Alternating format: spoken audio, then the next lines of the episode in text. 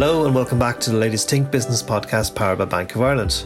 Across the world, banks are under pressure to innovate to secure their digital future, ensuring the right products and services for customers, but at the same time competing against new digital challengers and defending against the surge in cybersecurity attacks. Mark Kenny from Expleo outlines the digital transformation challenges facing banks today. Okay, I'm joined today by Mark Kenny, Client Director of Banking and Payments with Expleo Group. Hi, Mark. How are you? Good afternoon, John. How are you? Very well, I'm, thank you. I'm, I'm, very, I'm good, thanks. I mean, I, am just talking to you in in uh, I suppose the, the, the crazy year and a half we've had, but so it's brought a lot of change, and a lot of change that has been financial now. And I'm talking about people's individual circumstances, but how we probably live our lives. I think there was recent study there by the Banking and Payments Federation that showed in June um, that. Uh, I think we'd reached an all-time payments of 2.4 million in payments a day, and that's something that adds up to quite a lot of money every month. And and, and the, the change here is that most people aren't carrying cash anymore. The pandemic has changed how we perform. Is that something you're seeing in your research? Yeah, absolutely, absolutely. We've seen. Um, year on year, we would have seen a move towards uh, digital payments increase, but in uh, since COVID, uh, we've seen an accelerant. Uh, and as you say, month on month now, we're seeing exponential growth. As you and I, people out on the street, we you know the requirement for carrying cash has most definitely eased um, for fear of uh, contracting the disease, the dreaded disease. Um, but the convenience of whether it be on your phone or in a card to make a, a mobile or a payment transaction has just uh, really got uh, very much faster and it's been a huge adoption rate from the, the Irish people in general. I think we've one of the highest adoption rates of mobile type payments across Europe. So I have to correct myself there. So I said uh, 2.4 million euros a day. It's actually 2.4 million contactless payments per day, but adding up to 1.2 billion of spending in June alone.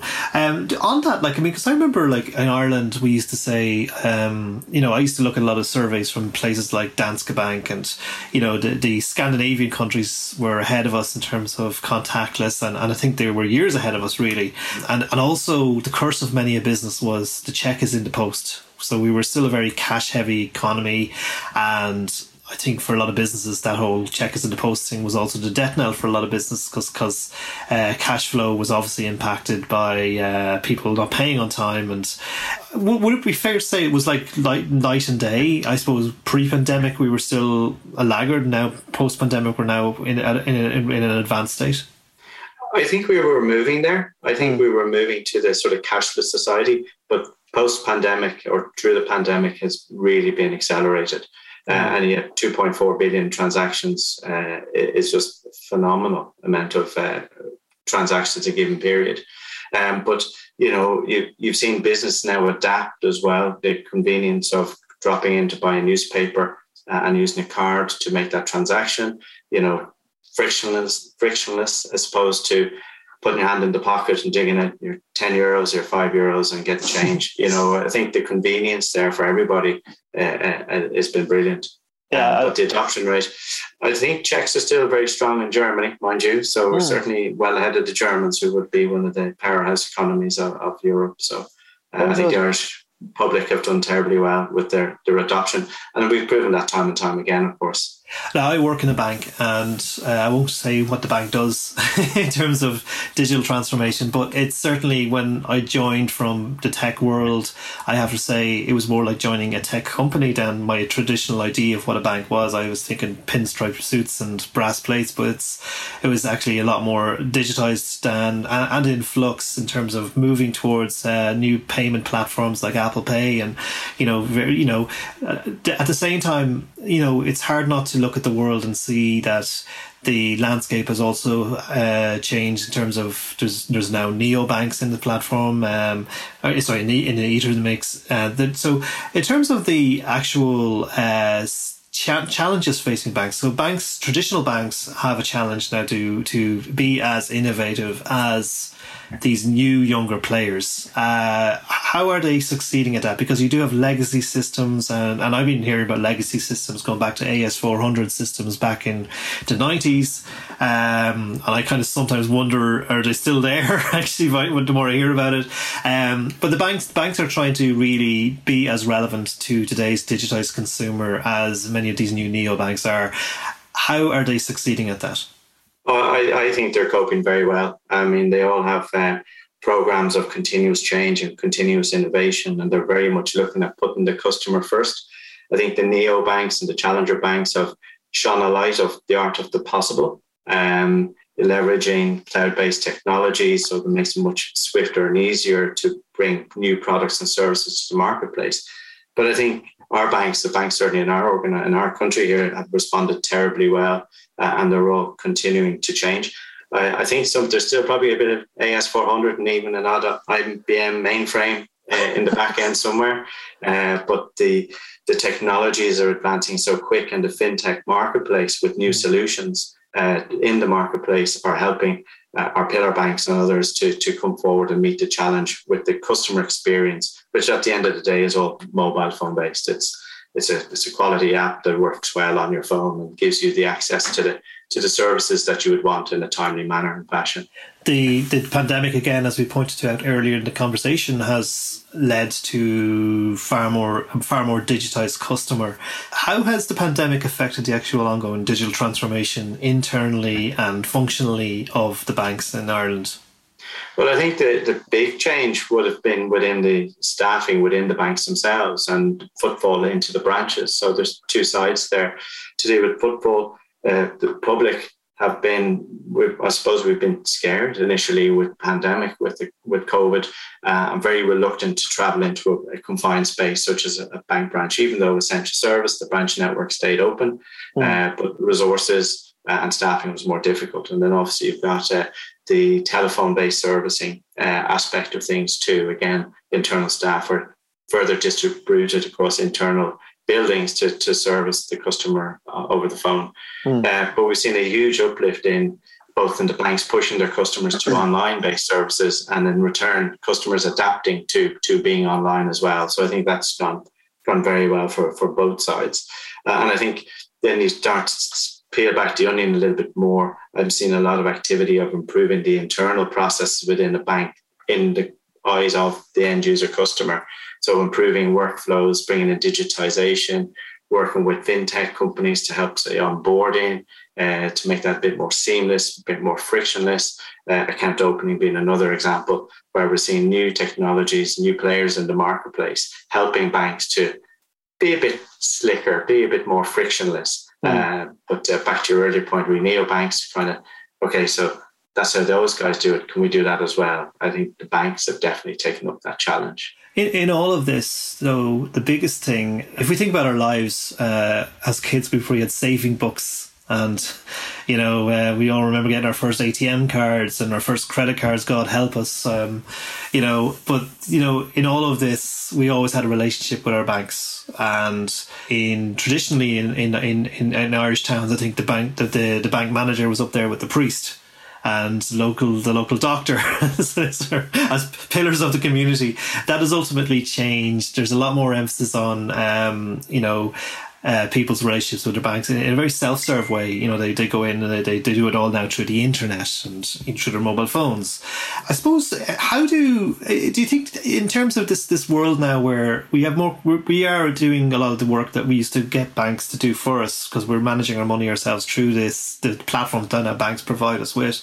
What are your thoughts on how we preserve those relationships and perceptions of, of, of, of our banks? What needs to happen to ensure that, you know, we don't just see our bank as just an app on the phone. And how do banks do do it themselves? Do, what do banks need to do to make sure that they're not just seen as an app on the phone and, and that they're more than that? Correct. Well i absolutely recognize my my father was a a small businessman had had a pub on the north side of the city here in Dublin, and uh, I remember we drove not to the branch in Sutton, which was our local branch, but we drove over to Swords, I believe it was, and it was a bank manager relationship that my father had that he wanted to maintain. So he moved his account to the manager who would give him the service. And um, I think that's probably the the down part of, of banking, uh, and when we all look back at missing the relationship. But I think there's a where we are today. I think there's a great opportunity for technology to not just bring it back to the relationship around business bank, banking, but the relationships around you know individual banking.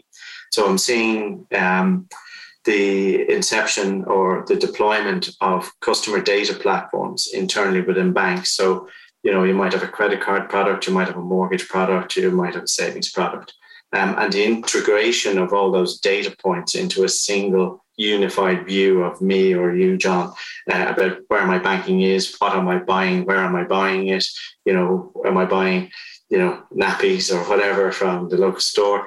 That indicates where I might be in a life stage, and therefore the bank using smart technology then can start to mold products that I might need at a point in time where I would need it. So mm. I, I, think there's a lot of work still to be done, but there's some really good examples in um, over in Vietnam, where there's a, bank, not only is it creating a, smart app for its retail customers, create a very smart app for its uh, business customers, SME customers, uh, and the interaction to buy a bottle of Coke or a newspaper from uh, those two parties from within that bank infrastructure uh, or network is creating great insights. And in fact, the bank has gone on to create a, a, a marketplace of applications um, and services uh, using other third parties. So to try and provide a full life cycle support mechanism for its customer. So I think the, the future is very bright uh, with our individual relationships with our banks. Um, and it was bright in the past, as you said, with the trusted bank manager. So I definitely think they're coming back, yeah, with the aid of technology, of course. And uh, you meant you, you alluded to there. Automation is a big part of the future. Different life periods. You buy your first car, you have your first child, you're getting married, you know, you're, you're or you're at a point where your first child is now going to university. Um, the the bank knowing what you're about to do, or not, not, not, not a very, not, not, not in a kind of a scary way, but certainly being relevant, I suppose, to your needs. Uh, how, how is automation going to play a future and, and robots, robotics, the robotic bank manager? How, how are all of these things going to play a role in the future too? Yeah, so so robots or uh, robotic process automation, uh, a wonderful technology. Uh, I, am a big fan. I believe it allows uh, people to uh, experiment with how to improve the journey of a customer and transition across different systems, as we mentioned, legacy systems, AS400, and there's obviously newer cloud-based systems. Uh, they, they, don't necessarily interact how we like them, and a robot can help that. So it can certainly speed up and help the workflow. It, it can help in the conversation side of things. So you know, um, I, I was online there recently, and there was a little chat window in the bottom of my browser, and it said, I am a human, you know, so there's a real person. They were boasting the fact that there was a human behind that particular chat window. Um, but if you get the conversation right and you're talking about a relevant topic, uh, there's no reason why it, that in itself, that chatbot with robots in the back end couldn't automate to bring the right salient piece of data forward whether it be for a new product request, say for, for a new car loan request, and capture your information and then speed it up through the workflow system to get it to, to the approver um, instead of what was previously done by, by people. So it's a great opportunity to automate back end processes there for sure. But as long, so long as you keep the customer and the benefit to the customer up front, you should get a great result. And what's coming down the line? I mean, it's it's it's changing so fast. I mean, it's 2021, and Steve Jobs brought out the iPhone in 2007, and so much has changed since then you know, as I say, if you predicted back then that most people would be wouldn't even be carrying cards or cash and maybe doing their payments through their phones, or that, you know, they they would have a direct link from their phone straight into into their manage their own banking affairs. I mean, it all sounded very futuristic back then, but it's not that long ago. Looking to the future, what what do you think is coming down the line? I mean, I'm I'm I'm I'm, I'm tempted to mention things like blockchain, but I don't know if even that is where it's at. What what kind of things are you seeing that that people are talking about that are in the ether but coming at us soon? Well, I think when I was a boy growing up, um, I I was very proud of a Swiss Army knife that I once had. You know, because all these little tools in one device. I now have that on my mobile phone. My phone is now my Swiss Army knife. Yeah, you you you, you even have a torch. exactly, exactly. um, so so to be able to bank and do all my banking online is is phenomenal. But you know, I, I'm, I wasn't born yesterday. Uh, but where the world I think is going is we need to think about servicing the the new banking public. So my uh, my teenage kids, the millennials, you know, the Gen Z guys, and I think if you look at that, these guys were born with Steve Jobs' wonderful Swiss Army knife mobile phone in their hands, you know, and how do we give them the instantaneous service that they wish and demand? You know, they're not used to waiting or standing in line. They are they will compare a bank app with a, you know, an Amazon app or uh, Airbnb app or whatever the app they've used before and the speed of response. So, you know, that's where I see it going and the technology to, again, play the right moves I just made, make the right offer and understand who that customer is at a given point in time or where they're in their life cycle, that you can make relevant, pertinent offers in a timely manner. I think that's where we're going to see uh, the banks go in the future. I think there's another side of things then is that where big tech are coming. So you got the Googles, Amazons, Apple for that matter. Like Apple now have their own credit card. Uh, I know Google are working with a bank in South America and also one in Europe. So they bring all the tech to the table once they understand banking and what banking is and banking processes are. I think that's going to be really interesting. I think that's going to, you know, show a, a different light on the industry in, in years to come but I think there's a there's a ways to go yet. But uh, it's something to watch out for. Would you say the future's bright then? Absolutely, definitely. Brilliant. With that, Mark Kenny, thank you so much uh, for talking to me. That was great. Thanks, John. Talk soon.